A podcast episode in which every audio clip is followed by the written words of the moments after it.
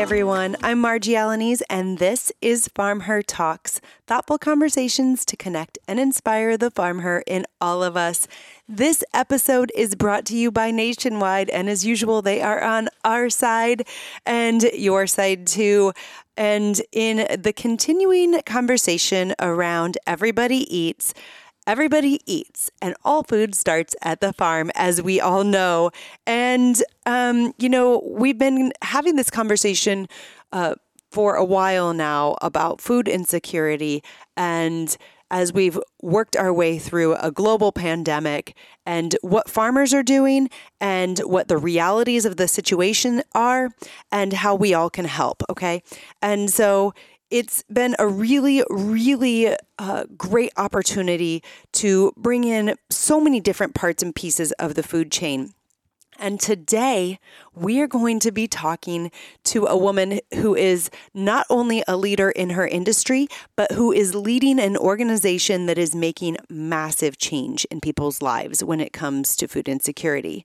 We're going to be talking to Claire Babineaux Fontenot, who oversees the nation's largest domestic hunger relief organization and second largest U.S. charity. This is huge, you guys. Feeding America is a nationwide network of 200 food banks and over 60,000 food pantries and meal programs. Okay. So if there is a food pantry in your area that you're aware of, most likely if you roll your way all the way up to the top, it starts with Feeding America. And Claire is leading that organization. So we're going to be talking to her about uh, leadership as a woman in this industry. We're going to be talking to her about making sure that everybody eats and food insecurity and the realities of this in our country right now. So let's take it to Claire.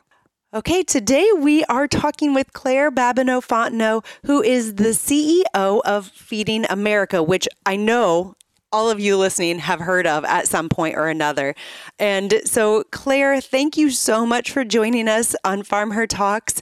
I am so excited to have you here.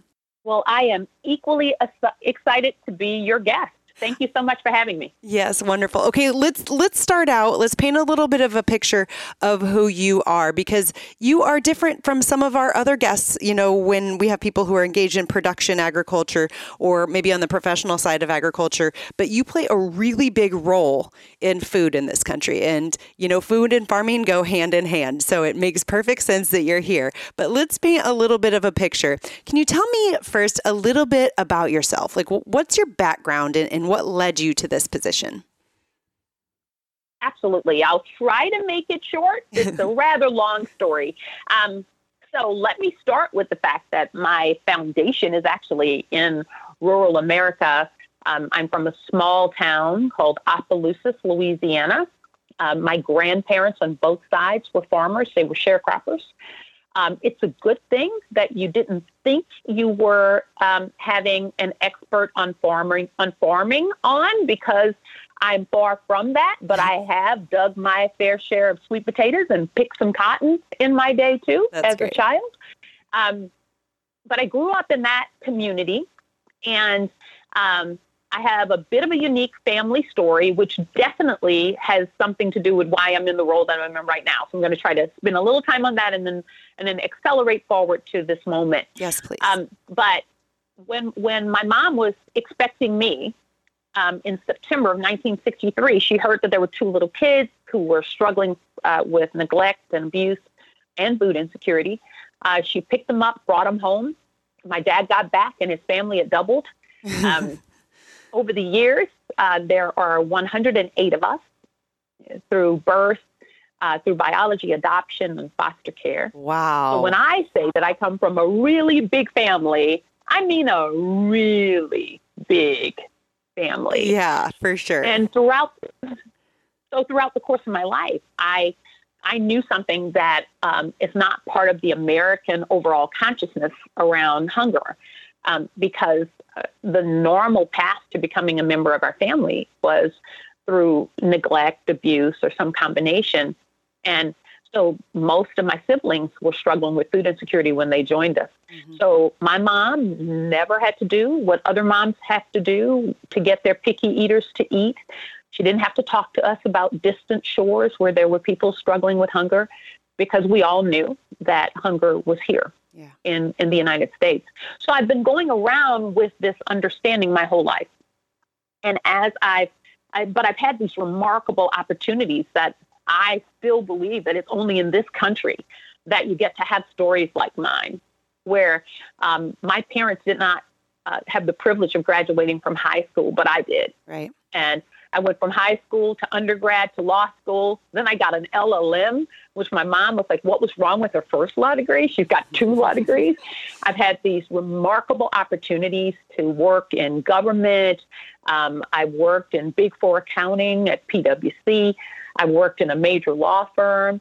Um, and then I worked at Walmart, the top of industry. Mm-hmm. Um, but while at Walmart, uh, where I became the executive vice president of finance and treasurer at Walmart, I had a huge event happen, which was I learned that I had cancer. Oh, wow. And then everything changed. Yeah. So in 2015, um, wrapped in the ugly package of cancer was a wake up call for me that I don't get to be here always. And I started leaving Walmart, which was a wonderful place for me.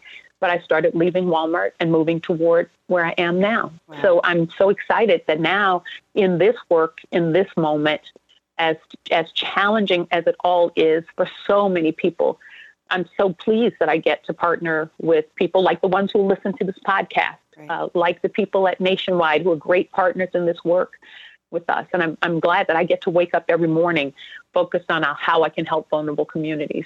So yeah. I hope that answers your question. That definitely does answer my question. And, and, uh, you know, life is twisty and turny and windy, and our paths never look quite like we think they will. And an experience like cancer, I, I can't imagine how it must change how you think.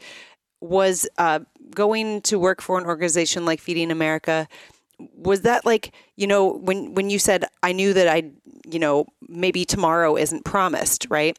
Um yeah. was it the type of organization that you were going towards that can you tell me a little bit more about about why you headed to feeding america?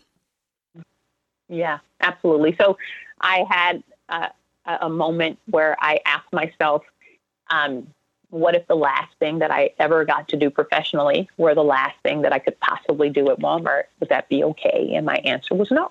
Right. So I knew that I was going to dedicate the rest of my professional life um, to um, causes that I cared deeply about. I had no idea I was going to go to Feeding America per se. I also knew that if I didn't leave Walmart, uh, you know, if I waited until the perfect opportunity showed up that I would never leave. When I got to Walmart, I thought I was only going to be there for about two years. Mm-hmm. and then 13 ish years later, I was I was leaving because it was a remarkable opportunity for me to grow, learn, flourish. Um, so I didn't know specifically it would be Feeding America, but I knew it would be nonprofit. I absolutely knew that that's what I was going to go do.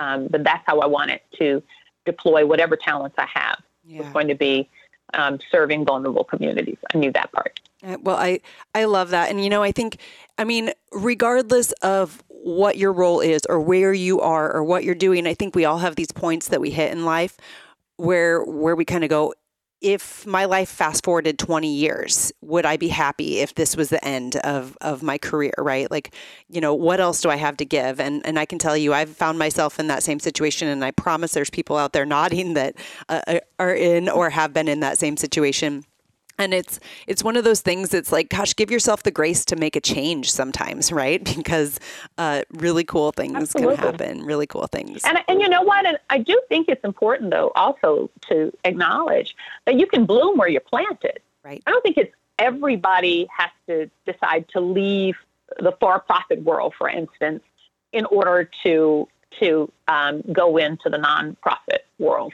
I don't believe that that's in fact what everyone was meant to do. I'm confident that's what I was meant to do. Um, I do urge people to do self assessments where they ask themselves, what do they think they're meant to do? And, and how can they help from where they are? And again, your audience happens to be an audience that is helping already. I mean, when when they if they see statistics like I'm today, um, one of the things I'm so excited that I get a, a chance to report is that from March 1st through the end of October that together, the Feeding America Network with partners like Nationwide have provided over 4 billion meals to people. Wow. Um, about 4.2. That's another 200 million, about 4.2 billion meals yeah. to people. So um, more and more people are expecting the organizations that they serve in, um, including farmers mm-hmm. out there who I hope will be listening as well. Um, they, we have expectations that we get to be multidimensional and that our organizations can be multidimensional too. And we have an expectation uh, that we can we can do good in the world uh, from wherever we stand, um, wherever we're planted. Um, do you like that little farm metaphor? There? I love it. That's um, great, and it is so true. You know, I always point out you don't have to jump off the cliff or make massive changes. It can be slight shifts. I always, my friend Krista at Nationwide, right? Like I always use this example, you know, in in looking for ways to engage more women in agriculture. And she's she's a professional who didn't. She's not a farmer, right? And uh, you know, she found a way within her organization to form a group that really lifted people up and herself too.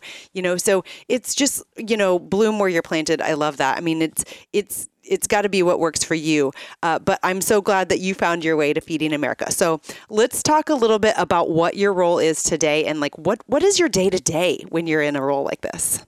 Ooh, okay. So um, my role today, it is my great privilege to serve as the CEO of Feeding America. We are a network of 200 member food banks, over 60,000 agency partners, meal programs, around the United States and over 2 million volunteers. So, a vast network of people who wake up every morning thinking, trying to do what I'm trying to do, um, which is to try to help people um, to get the food that they need um, for themselves and for their family. So, in my chair, I have opportunities to be on a day to day basis to be an ambassador for our work. I have an opportunity to be an ambassador for our partners too. Um, and and more than anything, I, I have a chance to work hard to try to help people facing hunger to emerge out of out of food insecurity. Yeah. So a day in the life, if we took today, um, would be a morning that started uh, with an appearance on a certain uh, network at 6:30 a.m. um, that's the way my day started. Um, my day will has included um, brainstorming and strategic sessions talking with members of the executive team at Feeding America. It's included interactions with um, some of our members, uh, member food banks, and these are leaders in their own right. Uh, we have, you know, across the country, 200 discrete um, nonprofit organizations that have their big, complex enterprises uh, and that we try to help. So I'll have conversations there about, not only about addressing near term issues, but also longer term issues too. And then I talk to um, people like you, yeah. right? So I will end my day being on Instagram for the first time ever. So I'm supposed to tap into Instagram Live for something. Oh. Um, I hope that works I just hope it works. It'll I'm, work great. Um, to say I am not sophisticated in such things uh, is to understate it. Um, so that's that's what my day tends to be like. It, I wake up early. Um, again, I'm from rural America. I'm accustomed to waking up early. Um, I tend to go to sleep um, after working a long day, but it's consistently um, with a lot of gratitude and satisfaction because of what I get to work on. Oh my goodness, yes. I mean, when I hear numbers like you know 4.2 billion meals. I mean, that's that's almost incom. I can't I, I can't quite wrap my brain around that and and the structure and the organization and the layers that must occur for all of that to happen. So, um, last think, year it took we were five billion for the whole year last year. By the way, and that was my question so next. Yeah. Yeah. Like w- when we talk about growth and shifting and pivoting and change, which are all words that, you know, I think we're all tired of hearing for this year, but it's the reality and, and it's where we are. You know, so you said 5 billion meals for the total year last year, but in just seven months of this year, you're, you're, you know, knocking on that door. So that's been a massive change. And so let's talk a little bit about how Feeding America has shifted to meet this intensely growing, changing uh, demand. Absolutely. So let me start with uh, hopefully the audience heard me when I said it's my privilege to serve mm-hmm. as um, as CEO of Feeding America. This network of food banks and agency partners, um, it's a they are some they're they're across the spectrum, multidimensional, right? So we have some really really large food banks, and some of our partners are really large organizations, and we have um, really small ones as well, um, and everything in between. And to witness how the the network had to change on a dime we had to change our distribution model. What what we had historically before COVID, um, under, for instance, USDA regulations, there were lots of congregate feeding requirements because it made kind of made sense, right? So if you're going to feed a bunch of kids, gonna, if you need to feed a, a, a, large amount of children, well, you bring them all together, right? right. And you feed them. Well, during COVID, that's not the best, uh, healthiest, safest way to do that. So we've had to work through those types of regulations, and we've also had to work through. So if not in a congregate environment, then how will you make certain that these children get access to food? So we've um, our network has um, has turned it around, has come up with um, low and um, almost no contact service to people. That's why you see those long lines sometimes on TV of cars at food drive at food distribution sites mm-hmm. where our members themselves are getting out there and getting nutritious food and putting it in the trunk of a car and allowing that group of people to move forward. But the things you don't see where some changes are being made is let's go back to some of those kids, for instance, yeah. where some of those children are in homes where they can't afford a car. Right. Right. So how are we going to get to them? So we have members who have traced bus routes for kids where we know that that particular community has a significant um, portion of, of the of the children there uh, qualify for free or reduced lunch, and we have members that track with the bus route. Um, and and make certain that we go into those communities and help people.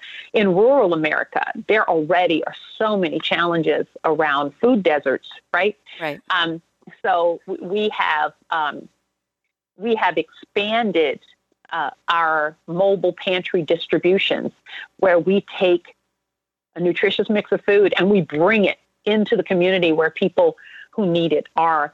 One of my great privileges is that I often am at those food distributions mm-hmm. and I witness people coming um, in need of help. And sometimes um, they start out, and I can tell uh, that they're feeling some embarrassment or shame over their their current circumstance. And then I I get to watch, and sometimes I get to provide some of the food myself. Um, but witnessing how when they're treated with dignity and respect, how affirming that clearly is to them, and how they can lift their heads up.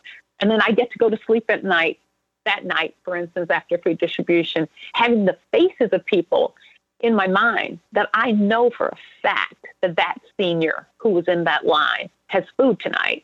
I know for a fact that that mom went back with food that she could provide to her children. Mm-hmm. Um, it is some of the most gratifying work of my whole life. It's certainly the most gratifying work of my professional life. So I've watched us change the model to accommodate the circumstance. And it's a big organization. So being able to do that, that only happens when you get to partner, as I do, with people who are so deeply committed to this mission that they know that if they don't change, people won't have food. So they must change. And they have. Yeah. Yeah. I got chills as you were talking about it because to have people at, at all layers in this organization, I mean, in, in, massive amounts of layers that care so much to trace a bus route to make sure that those kids on that yeah. route have food is um, like that's good. That that I'm so happy that you know that yeah. you guys have that community of people that are doing that because it is very real. You know, like all the way from the top, all the way down to you know the Grimes Food Bank here. Uh, you know, just down the road from me, um, or the food pantry. I it's so very necessary. It's so very necessary. And so you mentioned briefly. Um, the challenges in rural America. And um, you know, when when you hear a number like sixty thousand uh, food food pantries, um, you know, you think, well, man, basically everybody must have access to something like this, but that's just not the case. And, and we know it. And, and anybody listening who's been in rural America realizes that, you know, uh, like you said, people may not have a car, or if there's one place in the entire county, somewhere in North Dakota, you know, they may not be able to easily get there. And it is a challenge. And so I love to hear about the, the mobile food banks. Is there anything else um, that can help paint a picture for the the reality and, and the the challenges that lie in feeding people in rural America? So, um, the good news is that I, I'm speaking to an audience that has probably has an even deeper understanding of the answer to this question than I do. Yeah. So I came from, I come out of rural America. Um, but let me throw out a few statistics maybe. Um, of 87% of the counties with the highest rates of food insecurity in this whole country are rural. Yeah. 86% of the counties with the highest percentage of children at risk for food insecurity are rural. Mm-hmm. And what is so hard, um, there, there are many elements of it that are difficult, um, but one of them for me is knowing that it is in rural America that um, with farmers who are out there producing this remarkable food. And I want to get a chance to talk about yeah. what farmers have done for this movement, by the way. So we've, we've got to make sure we have time for that. We will. But that, that often um, people who live adjacent to those farms aren't getting the food. Right. And so we're having to find creative ways to get the food back into the places where the food is actually being produced we can we can do better than this. And we've been uh, we've always had relationships with partners throughout uh, with farmers. Um, I think it's since the inception of food banking by our founder John Van Hengel. Um, those relationships have only deepened over time, and they're absolutely essential to the future. Is that those relationships get even deeper, and that we we um, convene people from the farming community, um, large, medium, and and small farmers as well, and that we we sit together and think about what I often refer to as what if what if we just started from scratch, mm-hmm. right? What if we threw away the old playbook? What what would we write together?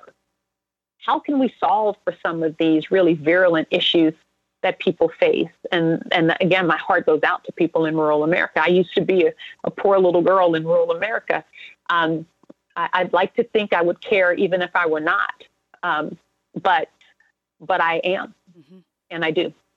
Yeah, yeah. It's it it is one of the strangest things, the way that you put it. You know, when uh, people who live next door to that field where so much food is being grown could be going hungry. And so, my challenge to everybody listening is uh, maybe think about how the playbook could be rewritten in your area or with what you do because these are the ways that that change can occur right? Like we all have the ability to to make some change or to think about something differently and you never know where that will come from. And it is a challenge and it's an ongoing challenge. So let's talk a little bit about the people that we've been talking about the farmers the farmers yeah. Um so throughout this pandemic, I think a, a different light has been um, shined on farming and agriculture as a community because, you know, as a broad population, when you go to the grocery store and all the shelves are full, you don't have to worry about it, right? But but when the uh, the food system starts to break down in different ways, and you have this major concern about how is food getting from one place to the next, and how is that chain staying connected. Uh, it, it became very visible, you know, of of the way that our food system works and what farmers uh, the the big role. Like I, I mean, I I can't say this enough. I say it to people all the time. If you ate today it started at the farm in, in one way, shape, or form. I don't care what you ate. Some part of it started there, you know. And so uh, it's it's an eye opening thing when we stop to think about it. Um, so has your organization uh, had to make any shifts or changes to work with farmers uh, to make sure that the food gets to where it needs to go? Like, tell me a little bit about how you guys look at that. Oh yeah. So so I, I mentioned before we've had relationships with farmers for a very long time. But during COVID, one of the things that I know every farmer out there who saw it um, must have cringed at the idea that people were throwing away um, milk, raw milk, or or eggs, and that was getting people's attention, right? Mm-hmm. Um, and and then they see juxtaposed against the long food uh, food bank line and go, oh, something's wrong with this picture. Well, yeah, something's wrong with the picture, but the problem isn't the farmer. the problem is a system yeah. that um, is built such that the farmer can't afford to give it away. We've got to do something about that system, right? So mm-hmm. we have to reinvent um, and have an infrastructure in place that incentivizes the kinds of win-wins that are possible. Um, I so we've definitely had I have personally participated in and by extension members of the team have definitely participated in in conversations with farmers. Um, we've thought about how do we get through this period together. We've had outreach to the USDA about, for instance, when there were those regulations in place, mm-hmm. um, having the voices of farmers talking to Secretary Perdue about how important it is to remove these barriers, that went a long way because of the credibility that the American farmer has with us and and universally inside of the United States. So that partnership absolutely when when I'm confused on, on something, I tend to go find experts. We've got a lot of farmers who are experts and we've been been trying our best to learn from them. Um, and I think it's resulted in, remember that 4.2 billion meals uh, from, from March to October. That would not be possible without those collaborations with farmers. Um, I did want to also mention, if you'll indulge it, that I mentioned that I go out to food distribution. And I just, um, I wish farmers uh, could see some of what I see. Um, and it chokes me up to think about how I'll go to urban centers sometimes as well, right? Because our footprint is, I say, wherever there's hunger, we're there. Mm-hmm. And since there's no county in the whole United States that does not have food security inside of it, that means we have to touch every county. Yep. Um, and we do. So I'll, I remember vividly being in um, in the the area around New York City. I was in in the Bronx at a food distribution, and I remember seeing this little girl, and she saw kale for the first time mm-hmm. while, while I was right next to her. so she's with her mom, and she sees kale. This kale was produced here in the United States, right? Yep. And she didn't know what to do with kale. Well, what's kale? Had, and then there were some people from within our network who had um, a um, a demo that was being done where they cut up the kale and they put it inside of a salad and they included pineapple juice and chunks of pineapple and also threw in some carrots. And the little girl right next to me learned how much she loves kale. Yeah. And that gets to play out across the country all the time.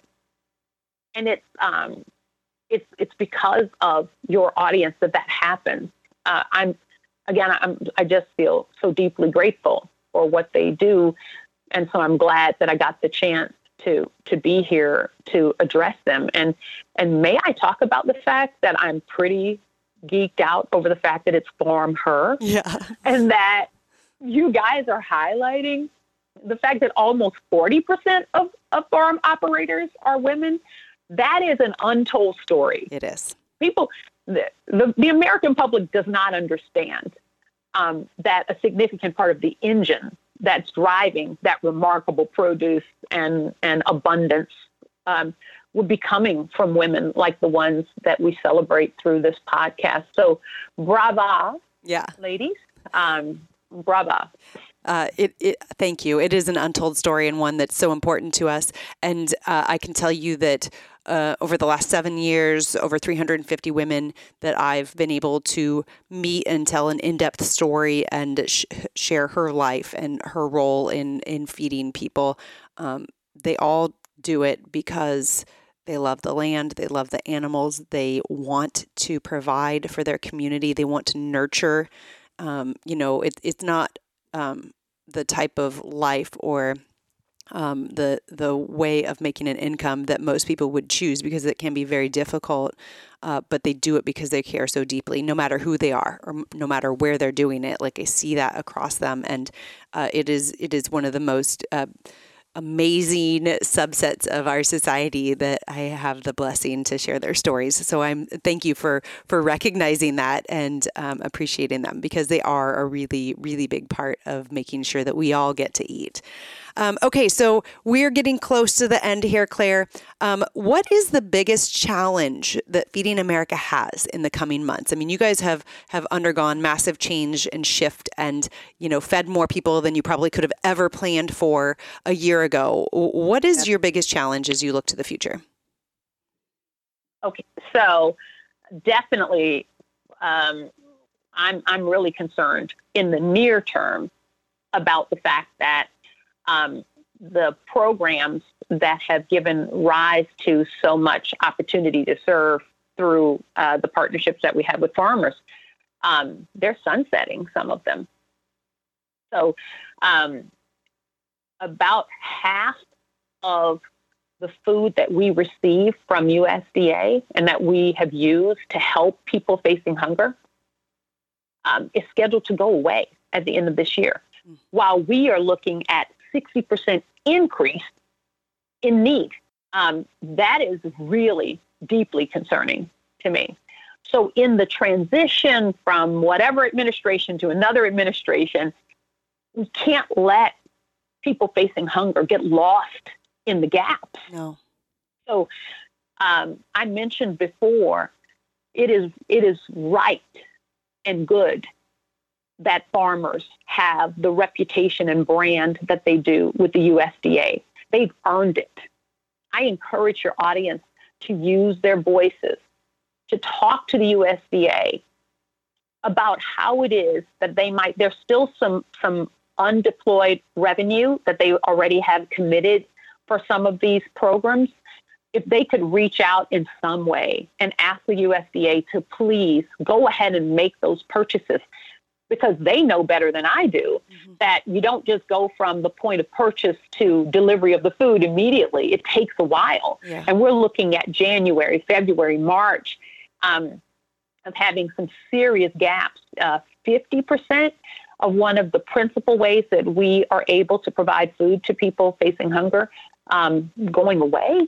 That's a really big deal. It's critical. So that is my biggest ask of, of this audience is continued partnership in ensuring that the USDA understands how important these uh, efforts are to you um, and, and how important they are to people facing hunger. Um, we've got to get through this bridge period um, and we've got to help people. You know, every time I hear that um, there's a shutdown, some element of shutdown, and that there are, are businesses that are closing, I think, oh my gosh, um, they're going to be missing meals. When I hear that kids are not going to be in school, mm-hmm. I know they're going to be missing meals.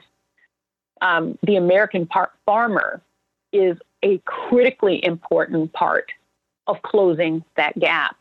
Um, this would be a time to double down on that partnership, um, not to eliminate an important aspect of it. I uh, I didn't see, I, I, didn't expect you to say that, but that makes complete sense. And it is something you're right that that uh, our audience has a voice, and uh, even when you think your voice isn't strong, it is. And you know, uh, one comment can make all the change. So I would encourage anybody uh, who's been listening to to use your voice and to express your concern over this because um, that that is a scary number um, of people that could potentially uh, have have these feeding programs at risk that are so very important. So. Um, thank you for sharing that. And of course, I'm, I'm gonna they're gonna get mad at me back at the office if I don't mention that you can also go to feedingamerica.org, uh, where you can find um, we have a food bank locator on that website where whatever community it is that you care the most about, you can help that community by investing in that food bank and their work. You can find that food bank there. If you want to be a part of the national solutions, then there are ways for you to do that as well. Yeah. Um, but I've got to tell you, for this audience, um, what I said before, that would be my number one ask.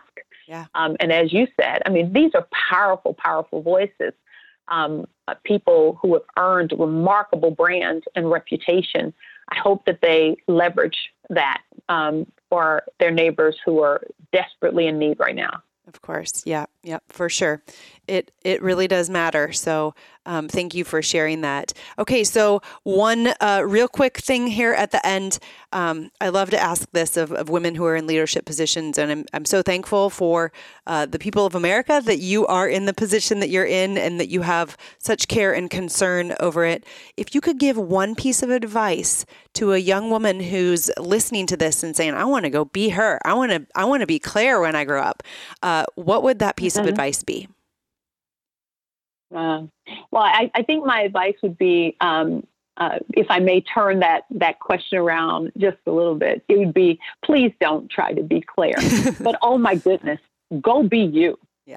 Go be you. Um, I am um, what I think could be properly referred to as a dark horse.